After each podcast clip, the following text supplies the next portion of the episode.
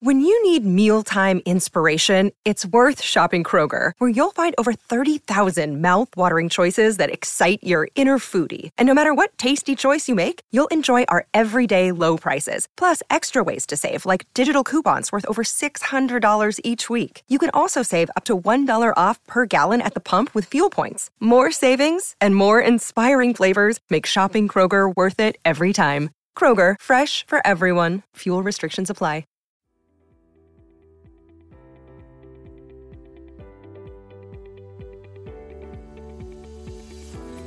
Hello, everyone.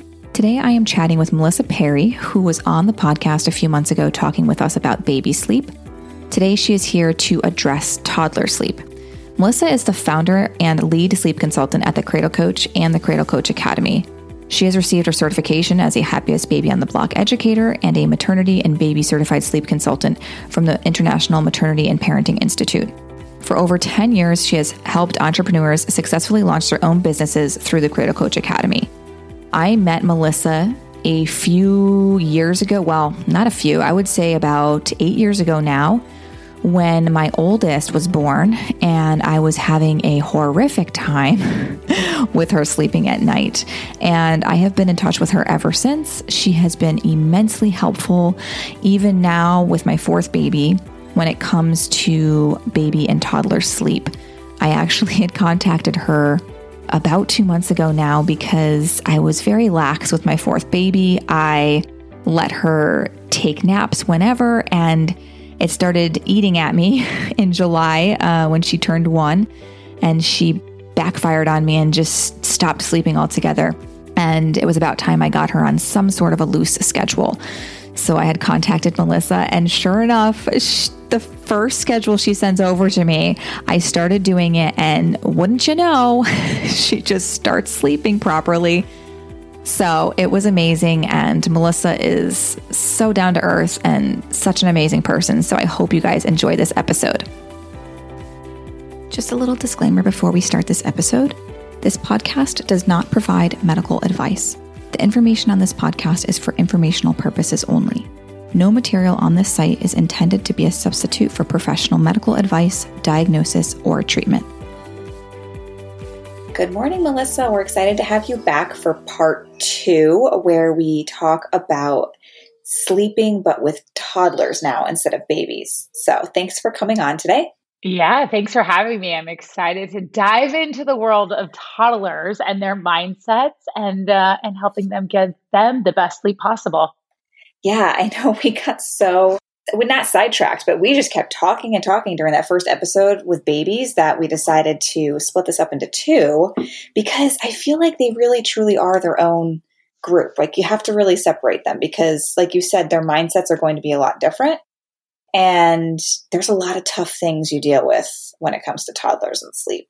Yeah, absolutely. And I think that the biggest thing when it comes to toddlers is their personalities are in full blown mode, whereas babies, they're still so much in need of you as a mom and dad. You know, like, they need our assistance. They need to walk through that. But now all of a sudden you have these toddlers, and the sleep foundations are very much similar, but it is important to know, like, now you're up against personality and you're up against tantrums and communication and independence. And so th- we kind of take on a different idea and practice and process when it comes to working with toddler sleep. Yes. I guess we could just dive in and start talking about, I know one of the big questions and one of the questions I always had was, when do we start making that first transition from the one nap to the second nap? Because isn't it around like fifteen months or so? How would you know? Like, what are the signs that they're ready to give up that that second nap? Yeah, it's a good question. So we typically see the age range between thirteen and eighteen months, but more so fifteen to eighteen. I, I very rarely see a twelve month old. I have seen it, but I very rarely see it, a twelve month old needing to drop that two nap to one nap transition. But what you would look for is more of the the desire to just be up, be awake, and they're happy and their behavior is okay, and they can really last that length of time and still be okay as a child. Like they're still, their behavior isn't, deal, you're not dealing with tantrums. You're not dealing with sassiness or talk back, anything like that. You really do find that they can last through it. And if you see that they can last for at least two weeks to four weeks, I typically say it's time to make that transition. You might also find that they just refuse nap altogether. So they might actually cry during that that nap that you're like continually trying to give, and they just have no care, or they might sleep for like ten minutes and be up again and can continue on the rest of the day that way. So I always look for those signs of the behavior first, and then I'll go ahead and look and see, can they last that length of time?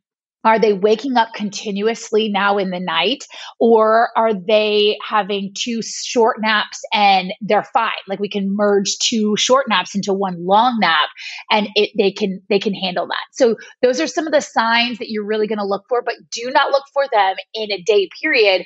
You really want to kind of keep a little log at least two weeks out of what they're doing, how they're doing it, and what their behavior is to really make that decision to transition them from two naps to one. Yeah, yeah, exactly. And that's always such a trick. I've always found that to be so tricky with all of my kids too, is making that transition, because you make it and then you're like, wait, oh, this isn't going well in the beginning. And then it just like, I don't know, it just like takes a week for everything to kind of settle down. And then it just becomes like this beautiful harmony of like nap, you know, to yes. being awake ratio. And you're like, oh, we definitely needed to do this. But yes. it's kind of chaotic, I feel like. For whatever reason, that transition's always pretty chaotic, like for us anyways. Absolutely. And I think that the hardest part too is that parents can suddenly feel like it's a disruption for their routine that they've had for the last few months with their right. child. And all of a sudden you had planned out, you know, the things you wanted to do throughout, or maybe a play date in between naps or whatever. But all of a sudden, when you make this transition and you see how much more quality sleep your child's actually receiving, you can do so much more with that morning session, and then maybe an afternoon playground session or whatever it is, just to kind of wear them out a little bit more. And you'll find so much more value with your child's sleep and with your schedule as a parent. Yes. Yes. And so can you kind of just tell us, like, at that age range of like, you know, thirteen to eighteen months, like how much sleep are they needing overnight and how much sleep are they typically needing during the day? I know every child is going to be slightly different, but what's the recommendation? The recommendation for nighttime sleep around that age is about eleven hours. And then in the day, if they're getting about eleven hours as average, then you'll start to see maybe a two hour nap session if they're in one transition, or you might see You might even see up to three hours where you might have a one hour morning nap and a two hour afternoon nap. So I like to aim with our clients in this transition period for at least eleven to twelve hours at night. Not everyone's going to get a twelve hour sleep session for their toddler, but that's our goal. Let's see what they can do with what they're given. And then mm-hmm. in the day, based on that amount of time that they're sleeping in the night, let's go ahead and see what they can do for nap time, and at least having an hour and a half to a three hour range for night, for nap time sleep. Yeah. So I know this kind of ties in as well. So if your child is all of a sudden waking up at like some horrific hour, like five, and you're like, oh no, we can't do this dance right now. You know, either you're getting up early to work out or get things done before the kids wake up, or, you know, but it's just not an hour that children should be awake. Right. So, absolutely. So how do you deal with that? So say you're, say, you know, somebody has, you know, their child waking up every day around five or five thirty. What are some of the reasons for that? And what are some things that they can try to get that toddler to sleep in longer? Yeah, good question. And this is a very common situation. It happens during a transition. Um, so we always look at that nap time schedule, how much quality sleep the child's actually receiving, how quickly they go to bed and fall asleep at night is also part of those that situation, meaning if they are going right down and you are putting your child down at seven o'clock and they're falling asleep in like five minutes and they are out, they are sleeping, and then they wake up around five a.m. Well, that looks a little bit like an overtired child, where we want to make sure that the naps are, they're gaining a little bit more time in the day. So instead of shifting your, your bedtime to a different time, like back or forth, that's fine to keep it where it is. Let's just make sure that they're getting a better quality nap sleep schedule, because that's typically the signs uh, of an overtired child, where they're waking up early in the morning. Now, the other part to it is, is that they might be getting too much sleep in the day. So greatest sign of a nap transition, where they might have been sleeping, you know, an hour and a half in the morning and maybe a two or three hour afternoon nap, which would be glorious. But at the same time, we don't want that, because all of a sudden it's invading in their nighttime sleep, which is causing the early morning waking. So in that's the case, we'll look at that nap schedule and kind of condense things. Let's cut it off to an hour um, morning nap and maybe an hour and a half, two hour afternoon nap, and start there and see if you can see any type of change up with that early morning waking. And if not, then you can go ahead and say, let's reduce the first nap and condense that to one large nap, and maybe a two to three hour nap is completely fine in the day. But then let's go ahead and see what they can do in the early morning. So you want to lay out the foundation first before you start implementing anything new in during those early morning hours. So if you've laid out the foundation, you you see that the schedule's, you know, pretty solid, and you maybe transitioned to one long nap and they're taking great naps, then it's important to go ahead and say, okay, anything before six a.m., I have to view as a nighttime waking. And so you'll go in and actually work on sleep training during that time. Now, in this cycle of sleep for a child, this period of time is in their light cycle of sleep. So you're seeing that it's going to be a little bit more challenging. They're going to wake up because they hear noise more, or they see the light through their the cracks of their windows. Whatever it is, make sure the room is still dark and make sure you still have your sound machine or fan on. But it's important to make sure that you as a parent are still implementing sleep training so that they can fall back asleep and not create a habitual waking that's causing them to wake up and stay up and start their day that way. And I know for us, it was always kind of a combination of some things. And it was always like that transition that was throwing us off. And so I was like, why is she getting up at five? But then we kind of like played around with the nap a little bit, and it was like, oh, okay. It was definitely that. And then I do find that my kids, even, even now when, I mean, they are really good sleepers, but you know, the sun has been rising really early. And that mm-hmm. transition, I feel like, is always difficult, because we're used to like being these hermits during the winter where we have much less sunlight. And so, yeah. you know, we're going to bed, it's like pitch black, which is right. so, I love going to bed when it's pitch black, you know, and not with the sun still out. like right. we like to go to bed when the sun's still out. Right. You know, it's still dark when you wake up, you know, in the winter. And then you transition to this, this, it's sunny when you go to bed, it's sunny when you wake up. And I think it can be hard for kids, because especially my son, who's three now, he's like, but mommy, it's still, it's light out. I don't need to go to bed. Right. Yet. You know, it's confusing to them, because they're like, wait, no, I usually go to bed when it's dark out. So I think, you know, it always takes us like a couple of weeks when that starts to change. Like, and we don't, we've never used blackout shades. I know that's a great option, but like, I've never wanted them to be like really like accustomed to that. So we just, you know, have like regular, regular old curtains there that the sun just shines right through. Right. um, but yeah, I mean, they, it, it does take a couple of weeks, but I do feel like they kind of find their way eventually. And we incorporated, and I don't know how you feel about this, but how do you feel about those, like the okay to wake clocks that, that keep them in bed, and then they kind of like start lighting up when it's time to get out of bed? Have you found that those have worked? I love them. I just yeah. love them at certain age ranges. So I find that when you're, when they're under two, or even under two and a half, it's hard for them to understand that concept. Like, you can explain it, but at the same time, they're, they have this independent idea and mindset that it almost like that doesn't matter unless you as a parent are really consistent. Yeah. If you're consistent, I see it winning. When you're not consistent, it's a free for all. And so it doesn't yeah. really matter what you do. They're still seeing that they can cross the boundary. And that's the biggest thing when it comes to toddlers and their sleep, is that they need to see a very clear boundary. They need to know what, where they can go and what they can do and to what point. And even in our process as parents, but even in the room or in in our their daily life. They need to see that no means no and that your words matter. And that part of it transitions for them as security and safety. And that ultimately is what their heart and soul is, is like they want that security. They want that safety to know that this is where I can go and up to this point. But everything else is very, I know what's going to happen if, if I try to cross over. So it, that's really important in the toddler mindset is like, we can sleep train and we can do all these things, you know, add the okay to wake clock, add darkening shades, all, do all the things that seem right.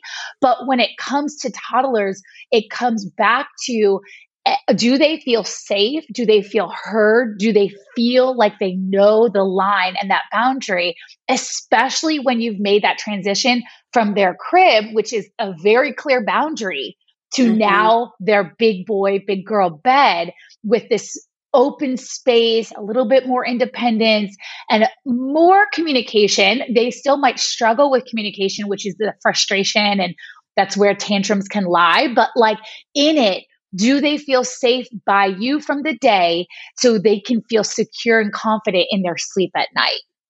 It's it's huge. It is. And so since you brought that up, let's let's go into that next. The transition, from, the dreaded transition from the crib yes. to the toddler bed. And some people think I'm absolutely nuts because my kids don't transition out of their crib until later on. And it's just what, what has worked for us. I have a lot of kids. I've had to make some really strict rules when it comes to sleep or else nobody would be sleeping. Really, truly, like, trust me, no one would be sleeping. Right. And I mean, thankfully, my two oldest girls actually loved their crib. And like you said, it's probably like a comfort thing. And they never required anything. Like they just loved sleeping in their crib. I took them both out at maybe three and a half. Like they just loved it. Right. And it was more or less like my oldest was like, let's take Ellie out of her crib. And we, we transitioned her out. Like it wasn't even her. Just like she just, she didn't care. But what are your suggestions for the transition to the toddler bed? Like, is there something that we can do to prep?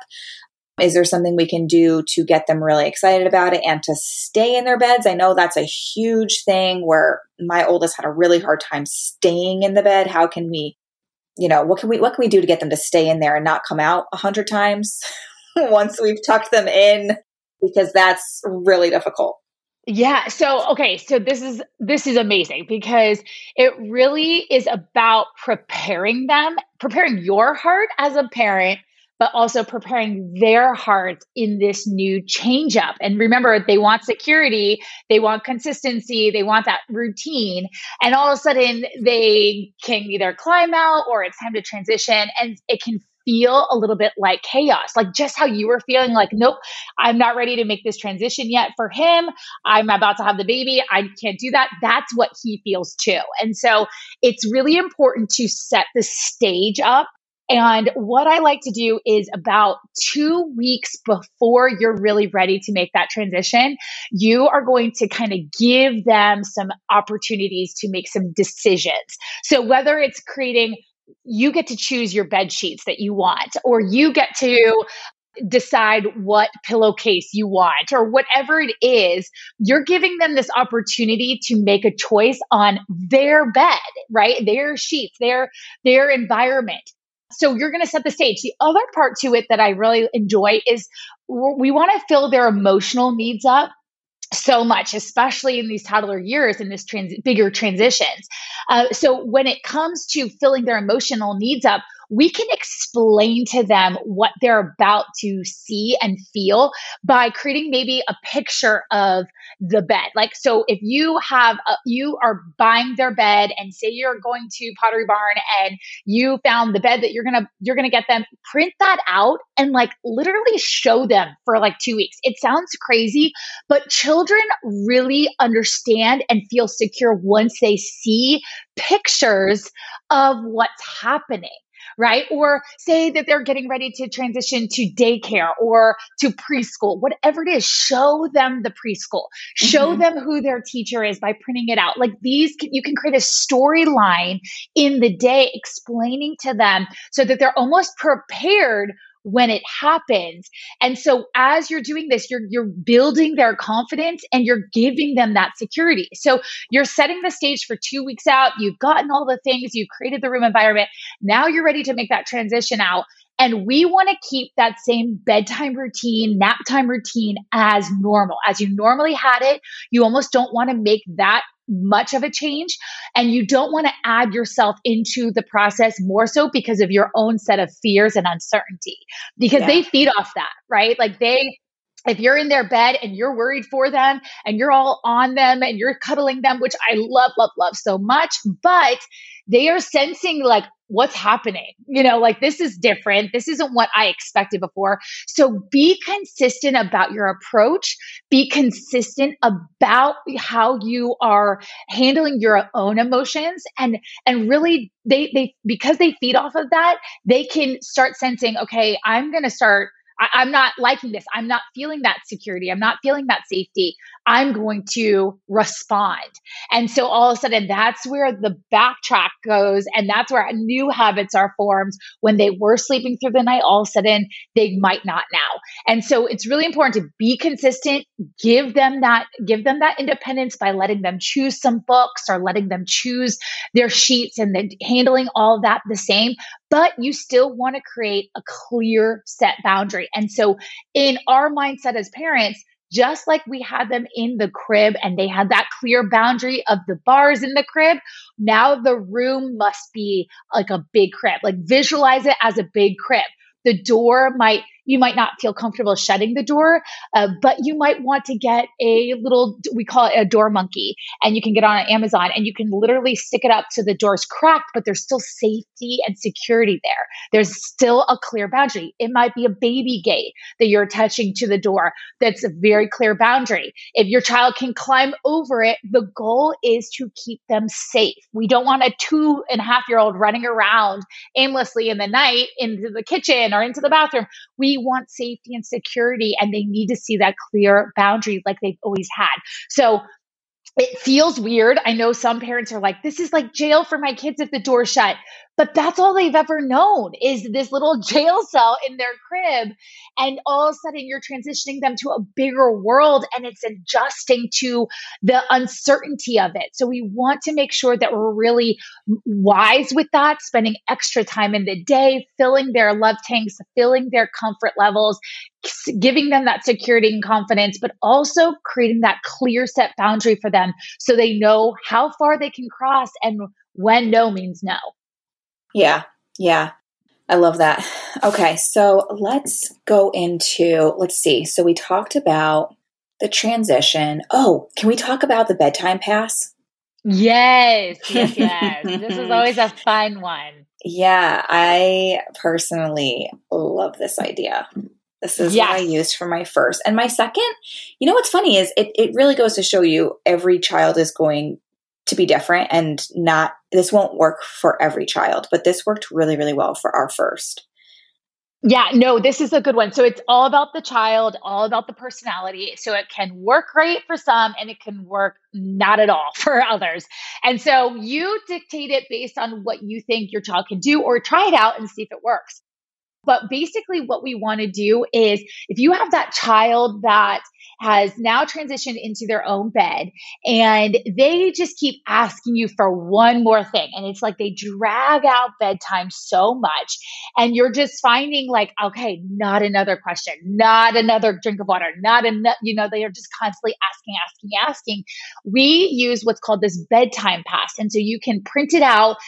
I will go ahead and send Lindsay the link so you can go ahead and, and print this out. So it's so easy. You print it, you can laminate it, you can have your child color it, you can create your own bedtime pass if you want, but you literally can hand one pass to them and they can either pr- stick it under their pillow or they can put it in their sheets, whatever they want to do. But this pass allows them for one extra thing. So you've done your bedtime routine. You've given them all the love, the, all the confidence, all the security. You're saying goodnight. You've tucked them in. And this pass allows them for one more fit, whether it's another glass of water or another hug or whatever it is, but they can call out and say, I want to use the bedtime pass. And you literally as a parent, grab the pass, do the thing, say goodnight, but that's it. They cannot ask for anything more. And as a parent, just like the okay to wake clock, you need to be consistent about it or it doesn't work. So you take the past away, the rest of the night, they can't really call out unless obviously there's an emergency and you'll know the difference as a parent, but you, they, you can't, you know, go back to them. You have to be consistent in your sleep training process if that's the case. This allows them almost this ownership, right? They have this role of putting on this capability, and this gives them that opportunity to say, hey, I want one more. Most of the time, guess what? They save it. They don't use it. They keep it. They're like, this is fun. This is something that I get. I almost have like this upper hand in. And it really does give them this confidence. And so we love it. Now, some kids, I, I I have three kids. My middle guy, yeah, right. There was no chance. He was going to continue to ask me, but that's his personality. You know, like I know that ahead of time that that was never going to work. I tried it, but it was never going to be consistent because he wants more. He always wants another hug, another kiss, another love, but that's his little routine for bedtime. My daughter loved it. Like it was like one time used it, thought it was like the greatest tool, and slept through the night easily. So it's really about empowering them, but give, tell them, explain to them what this pass can do and th- what, what you are going to do once you have, they've asked the question, you've done it as a parent, you take it away, and then they can receive it again tomorrow night, the same exact way. It's part of your bedtime routine. Now, what happens when they start to abuse it? Does that just mean that this particular method won't work with that child and to try something different? Like, I know I've had some people try this and say, mm, I don't know. I mean, my kid just keeps trying, you know, some days it'll work, but then sometimes they'll just try to use it three times, you know? They won't even have the physical pass. They'll just be like, well, I just needed to use another bedtime pass, you know, whatever. They'll even make another one, you know? Right. Yes. It doesn't, it doesn't always work for every kid. So like my, my middle guy, he literally is one of those kids that, like I said, just asks and asks and asks, and he needs me every time to tuck him in. He needs me to like say the last good night. And mm-hmm. so some kids are going to give you a little bit run, more run for your money. That doesn't always mean like, okay, this method doesn't work, but as the role of a parent during these times, it's really important to make sure we say no and give them a no. And so when, when you've done all the things and you have created this consistency in the routine of their sleep and their, in their environment, they've given, you've given them all their fulfillment of the day, and you know, it's dragging on for just them to drag it on a little bit more, then it's really important that we say no and then step out of the room. Now, when you, when that happens, you're going to find that they're going to give you a little bit more of a battle. That's where the crying can start. That's where even like I've had some some of my friends who've had their kids who like literally will continue to ask, ask, ask. They have to literally stay out of the room, shut the door, and sometimes lock it because the child does not understand in the beginning mm-hmm. what no means. And so it's not fun to do this. It's never fun. It's part of parenting sometimes, but it's really important that they see what that means so that if you say yes to everything and you're saying continually saying yes to those little moments of, of the exaggerated bedtime, then you're going to find you're dealing with it for months to years on end, you know, and that doesn't just stop at bedtime. That's, that continues on throughout the night. That actually continues in through the naps. And it also continues on through the behavior and responses throughout the day. And so really it's important as, as parents. I mean, this is like a parenting thing, which is, like I said, not fun to say no to our kids all the time, but sometimes as our role as a parent, we do have to do that. And so it's important that we really stay consistent when we say enough's enough, that we have to follow through with that action. And, and that means it might mean to start introducing the sleep training process, which you don't have to do a lot. Again, like we talked about that with babies, you're kind of going back to those foundational principles of saying, hey, let's, let's gradually reduce ourselves out of the room. Let's gradually do check-ins and, you know, maybe stay in the room for ten, twenty seconds on end and then step out, depending on your child's personality. It doesn't mean you have to shut the door and lock it. That's actually the last thing you want to do. But what we want to do is make sure that all the needs, the foundations have been met, the love tank and the emotion has been all inst- instilled in the day and consistent. But then our response has to be consistent when we say, okay, enough's enough. Now it's time I step out of the equation and let's work on the habits of sleep training so that they feel that security. Yeah, I love that. So there's so many different things I want to jump to, jump around to here. A lot of people struggle with this. And so say when when their child was a baby, they either co-slept or, you know, they lay down with their baby to fall asleep, even if it was in their own room. How I know this is going to be a difficult process, but how at age two, age three, I had a lot of people asking, you know, around age three, I still lay with my, with my child until they fall asleep. And I'm really trying to break that habit. How can I go about doing that?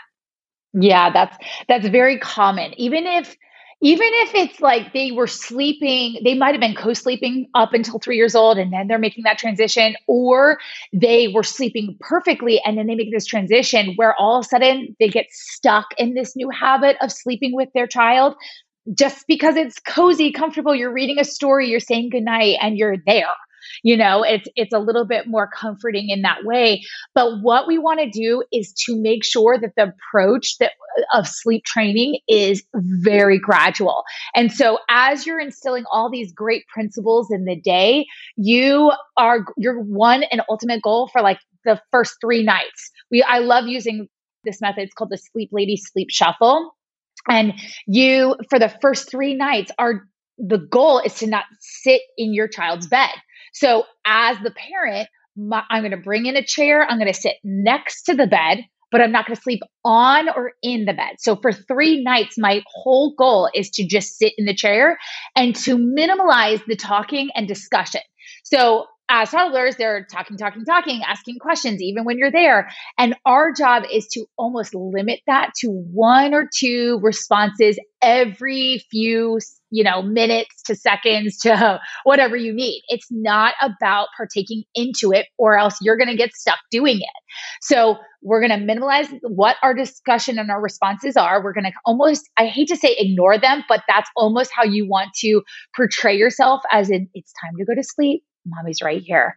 And it's calm, boring, and not up for discussion. I'm not getting into this discussion. So you do that for three nights. Stay there. Do not get into the bed. Make it your goal until they fall asleep. Come back. This is what we're going to do. This is how we're going to do it. Now, all of a sudden, three nights passes and you're going to set farther away. And in that, in, with the chair, you're going to maybe be in the middle of the room or by the door. Now you're building the confidence and you're doing all the things in the day just as you have been. But now all of a sudden for three more nights, you're just going to stay in the chair and you're not going to say anything to them except maybe shush, shh, I'm right here, or whatever it is. Very, very, very minimal.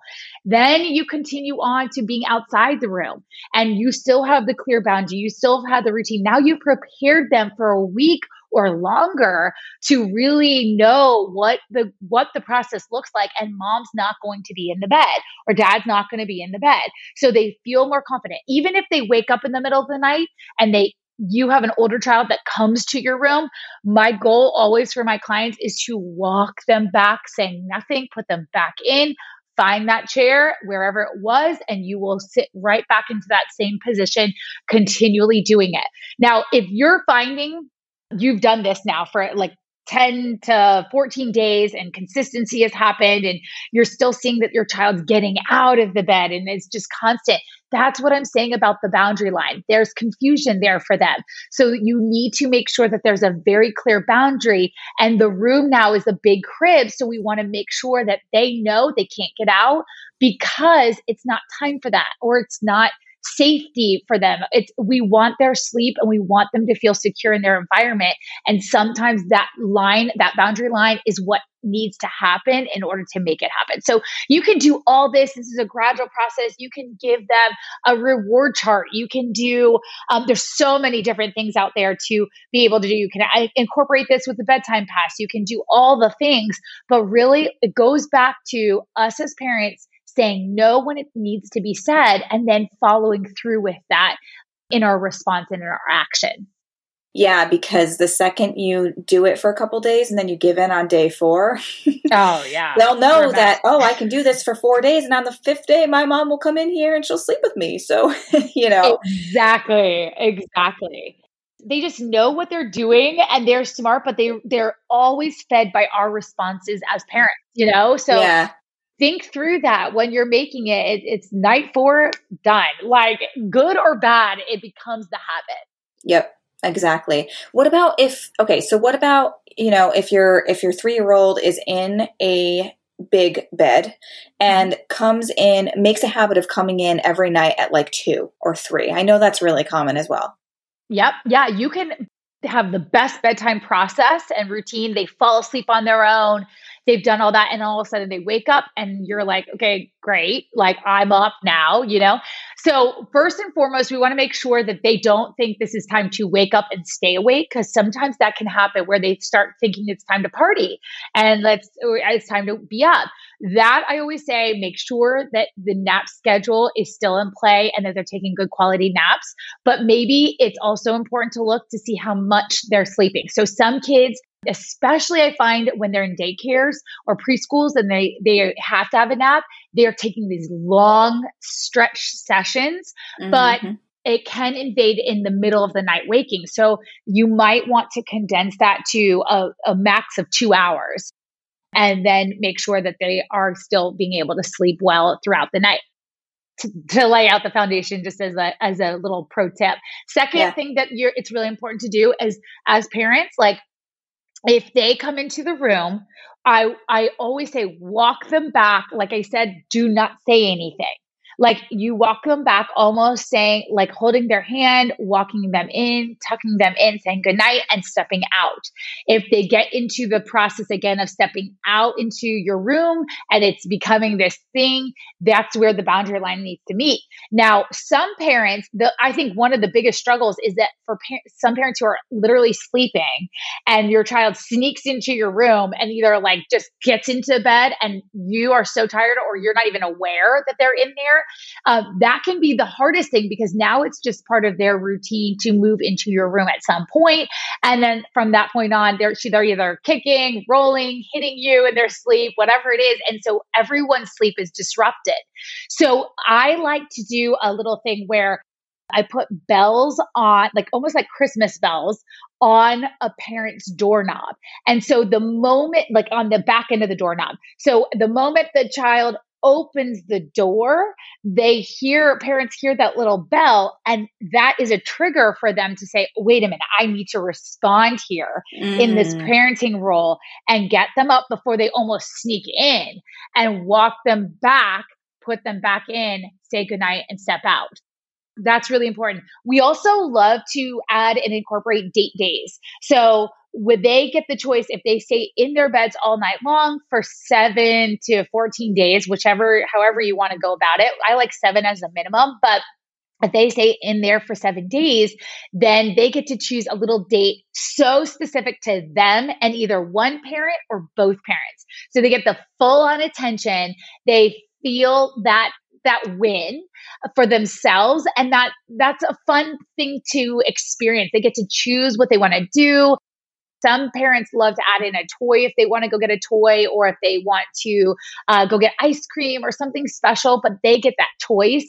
And I know it feels like, okay, that's if I have like multiple kids like you, or you have four kids, mm-hmm. how can I give that one child? This is specific for them during this period of time, you know? And so make it fun for them. Let them choose this. Create a little sticker chart and that they can draw and, and make fun, add stickers to, do whatever, and put it on their door. So they're almost, or next to their bed, so they're almost reminded of the goal. you know, and remind them of that in the bedtime routine, just to continue on. And, and then in the mornings, be proud of them. They want that. Even if it was like, you know, they had a hard time falling asleep or whatnot, like they want that feeling and desire to be appreciated in those moments. And those are big things for toddlers. So be really uh, appreciative of, of those special times during that, those, during those transitions, or when they are, they're backtracking a little bit, focus in on it. And,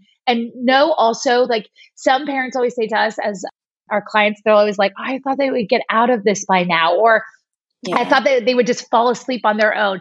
They don't, uh, honestly. They do. I mean, sometimes they do, but like for the most part, they learn this new habit and it's stuck for, it could be years. So making sure that we're really intentional and we're really planned out, we plan everything out, we communicate that with our children, and then we follow through with it. Yeah, it can be really hard. So let's transition a little bit to another topic I wanted to talk about. When your child drops all the naps, like for us, I think that usually happened around age four or so. I really try to nap them as long as possible because, I mean, even adults need a nap, right? Sometimes. Mm-hmm. So I feel yes. like really trying to incorporate that. And then once they weren't really sleeping, when I put them, like even my almost four-year-old is still taking a nap, but some days he'll he'll take a nap like once every other day or once every three days. Isn't that weird? So like he'll, he'll get to the point where he's inconsolable in the afternoon. I'm like, oh, it's nap time today, you know, and he'll go down for three hours, but I found that he doesn't need it every day. And so we'll still incorporate on most days, like a quiet time. And we have him in the crib still. And so the quiet time is he brings in, you know, Legos or whatever he wants to play with. And sometimes he'll fall asleep and sometimes he won't. With quiet time for those that have an open space without clear set boundaries, how do you, how have you tried to incorporate like quiet time for kids? Yeah, I love that you, uh, first of all, made a note of that about your own son's, like uh, some days he needs it, some days he doesn't. And that really is part of it. He, he is, when you start to see that transition, you, that's exactly the sign. You see that some days he does, some days they don't. And you almost just still play with that a little bit, you know, and, and go with it. And so on quiet time days, or when your child has completely dropped that nap, I like to have an hour set time. Now you can always add to this. You can maybe set off, start off with like thirty minutes and go from there. But we want to add in a timer. We want them to maybe see the okay to wake clock. That's a great little tool we use for the quiet time periods, or just a timer on your microwave or your, your oven that, that dings when it's time, the quiet time's over, but you are going to show your child, hey, I'm setting the the timer for one hour and you have independent play. This independent play does not involve mom and dad. It's independent. It is solely their time to play with something that will not be disruptive. It will not be something where you're concerned about, you know, this is, here's quiet puzzles, books. Maybe it is like a Lego set, whatever you feel comfortable giving that your child is safe with in their space with the door shut. The lights can be on, the windows can be open. That is completely fine. But you are giving them some independent time where they are not interacting with you or anybody else, another sibling, nothing. You're separating all the children and you're giving them this time to just play. This is recharging their bodies. It's calming their little spirits. It kind of, it does give them what they need to get through the next half of the day. So I like it after lunch. I like it where it's still in that time where they were napping before, because you know what? Sometimes they exhaust themselves during this little period and they fall asleep. And that's great. That's a win, you know? So have this set time, but do it every single day and make sure that when you follow through with it every single day, you're doing the exact thing every day. They don't have to play with the exact thing, but your process, just like it was with the nap time routine or bedtime routine, is the exact same. So they know what's expected of them. They know that they're not going to be able to ask for a snack or a drink a hundred times during that time. It is a very consistent, and that that is a time for them to recharge and have their own playtime. Yeah. I just, I have found that it's just hugely helpful just for them to have that independence of playing by themselves. It's just, it's really huge. Yeah, absolutely. So I want to, let's see, we have about ten more minutes. I want to talk about night terrors. Just kind of, I, I have no experience with this, but I have had a few friends ask me here and there, and I'm like, oh, I'm sorry, I can't help you at all. But do you have any advice as far as why they might be happening and what to do when they are happening? Yes. So night terrors can happen. There, there are some studies recently showing uh, that they are happening as early as six to nine months, oh, which wow. is, is, I know it, it makes you really think about what you're doing in the day or what they're being fed into their little brains that are causing that idea. Maybe it, it's part of the separation anxiety stages or new milestones that are being given, but you will see it heavily around eighteen months and on. And so they can communicate it a little bit better. And there, there's a difference between a night terror and a nightmare. And so first and foremost, we're going to find that night terrors really are exaggerated. They don't remember it while you're comforting them. They almost are uncontrollable. They they just don't get comfortable. comforted by you being there. And so you, a mom can literally run in and hug their child and, and be there. And they're still like slashing and just crying mm-hmm. and screaming. And there's not, there's no control.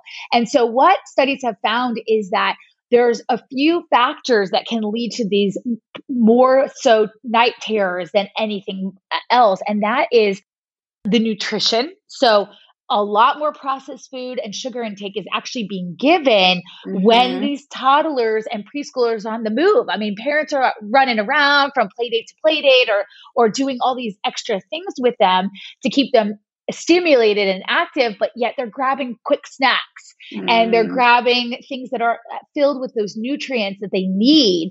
And so it's a little bit more sugar intake. There's a little bit more juice being offered. So I always say, really be mindful of the foods you're giving your children to combat that sugar intake. The second thing is, is iPads and T V shows, those are actually being watched more. And so they're being handed to them more often than they were when they were babies, obviously. So mm. this is a time to limit stimulation two hours prior to their bedtime or their nap time. And so think about that. How much are they, they receiving? I remember hearing a client once telling me that her child was literally having nightmares over the puppy dog pals, like the little puppy dog. And you're like, this is nothing. What? It's like the sweetest show. How, how is this, ha- how is this happening? And it, it could be little things for our child to hear, absorb, and feel unsafe with. So all of a sudden you're seeing that mindset, you're seeing, you're seeing that stimulation be occur during these sleeping periods of time where they just have more fears and the terror is real and exaggerated. So it could seem like nothing, but to them in their world, it's everything. So it's really important to be aware of how much stimulation they're receiving when it comes to technology. So that's huge. And then the third thing is, is making sure that we're giving them enough of our attention in the day. So we're busy parents, especially moms who are working and who are doing all the things right now. Like we're busy and we have, we might have our phones in our hands and we might have our computers on, typing away, working, you know, at home. And especially after this last year, like we're doing all the things still, and yet we're not having focused attention with our child in their room and in their space. Mm. So I really am big on making sure our clients are going into their, their child's room, giving them extra attention, and not just fifteen minutes before bedtime or nap time.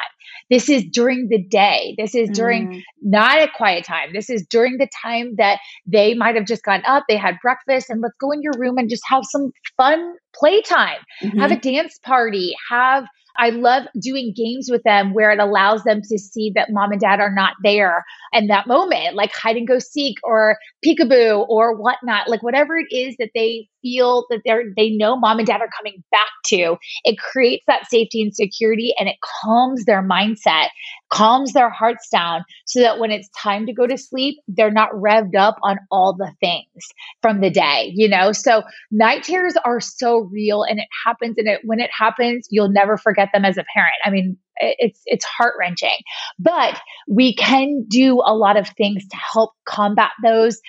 If it continues on after that, I always say to go talk to your pediatrician. You know, there's, there can be other factors associated with that, but giving them a good foundation of the day, and not just for one day, this is a consistency of, you know, two to three weeks and, and seeing the results of what that can happen and what that can lead to. That is usually how to prevent them. Yeah, that's great. Is there anything when it comes to toddler sleep, um, sleeping habits that you think we might have missed that would be something that would be great to mention here, to add in? Yeah. I mean, I think the biggest thing when it comes to toddlers and sleep training or breaking some of those habits that have occurred is when they get off track, which they can, whether sickness, whether new transitions, school, even going in from COVID mm-hmm. to now, all the things that they've been walking through this past year. It's really important that we're giving more attention to those details of their routines, that they need that so badly to, to get them back on track, that we as parents have to be very intentional with our time with them. And, and it's really important to make sure that they are being known, seen, and heard. And ultimately that's what they want. And they might want it when a new baby comes and all of a sudden they're waking up at two a.m. because they want that. They want to be part of it, or they want that attention where they didn't have, they have it with this new transition. So whenever those things happen, I always say, like, go back and, and look at the day, look at their routine, get them back on track, and be really consistent for that two week period so that you can see what their needs are, because sometimes they can't voice those. They can't communicate well with us, and we're reading into it way too much. Sometimes, like, as parents, we can overanalyze it, and we're just like, they're just like, I just want you. I just yeah. want your time. I just want th- this new transition. This feels a lot for me. And it, they don't know how to voice that other than the, the, the dramatics, you know, or the constant wake ups. So go back to their day. What is different? What new babysitter you might have? Maybe it's a new, like, dad now was home the whole entire time during COVID and now has to go back to work. Those are big deal mm-hmm. things for children, where as a parent, we just kind of think, oh, it's just life, you know, but that is big for them. So going back to really focus in on what new changes have been made, where can I as a parent be really consistent and create this love and emotional strength for them so that they can use that in the day to build into their sleep at night. Yeah. Yeah. I love that.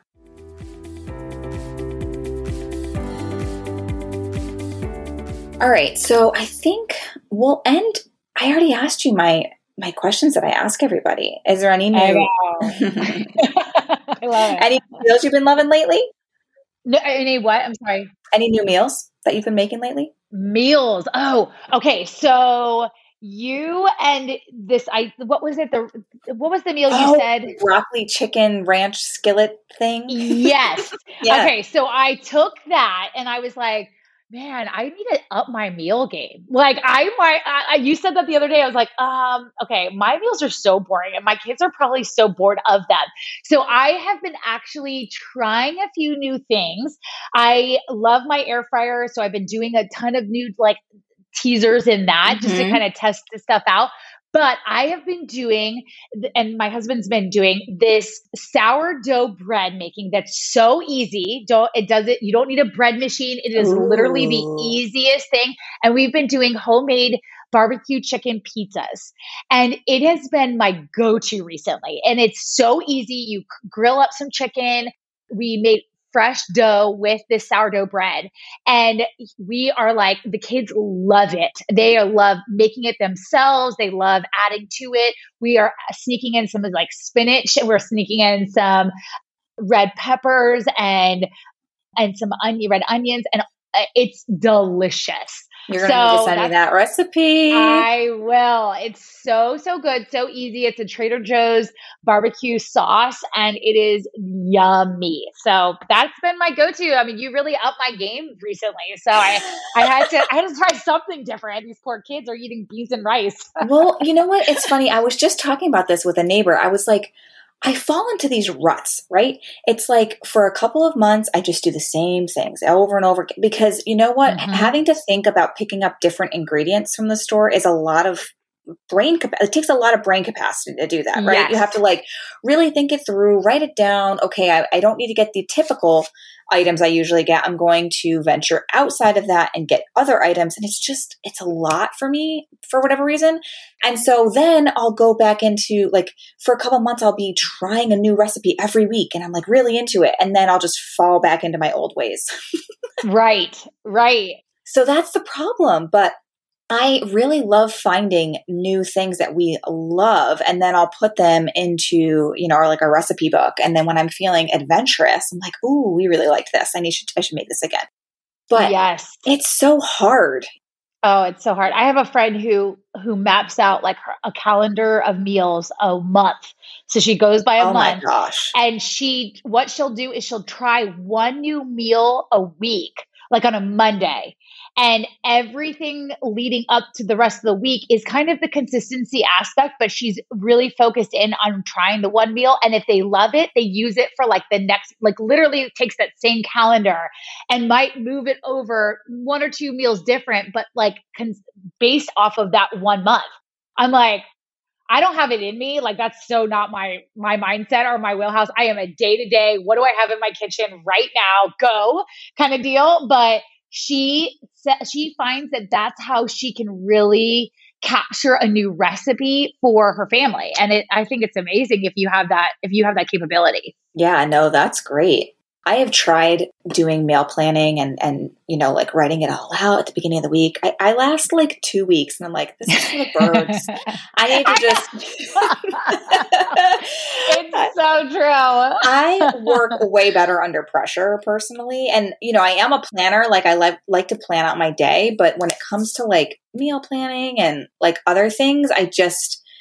kind of just let it ride. And like when the day comes, I'm like, okay, let's do this. And then I function really well under the pressure, but oh, I don't yeah. function well when I'm like putting it all together on a Sunday. It overwhelms me. I don't know. It's just like such a weird. one hundred percent one hundred percent And, and especially if you're adding in like, so my husband and I also own a gym, and we're all about like nu- nutrition and health and like, you know, all these different factors. And all of a sudden I'm trying to incorporate those like dietary issues oh, and yeah. adding it in with the family. Like that, that is like where I just get, I just get shut down, you know? And so it's really important to like do what you can do as a parent and you can do as a mom, and don't worry about anyone else's stuff, but hey, try, try some new things when you have the time and when you feel that excitement for something new. Yeah. Yeah. I love that advice. All right, Melissa, thank you. Thank you for joining yes. us yet again. It was so fun. Thanks for having me. I love it. Sleep questions.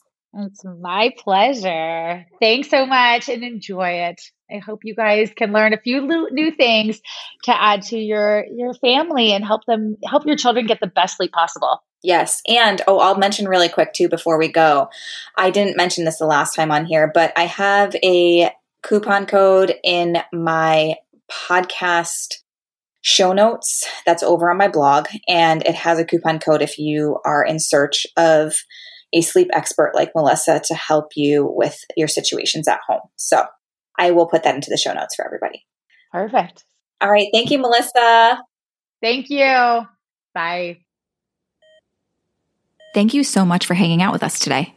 All resources mentioned in this episode can be found in the show notes on lindsay and co dot com. To continue these important conversations, head over to Motherhood Meets Medicine on Instagram. Let me know what you learned from this episode and who you would love to hear from next. I always love getting feedback from you. If you're finding value in this podcast, please rate, review, subscribe, and share with a friend. This will help us to reach even more women from around the world. I'll catch you next week. Until then, don't forget to find some time to unplug, unwind, and have a little fun.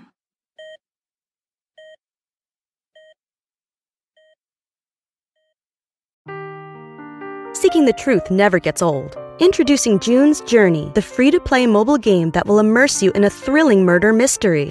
Join June Parker as she uncovers hidden objects and clues to solve her sister's death in a beautifully illustrated world set in the roaring twenties. With new chapters added every week, the excitement never ends. Download June's Journey now on your Android or iOS device, or play on P C through Facebook Games.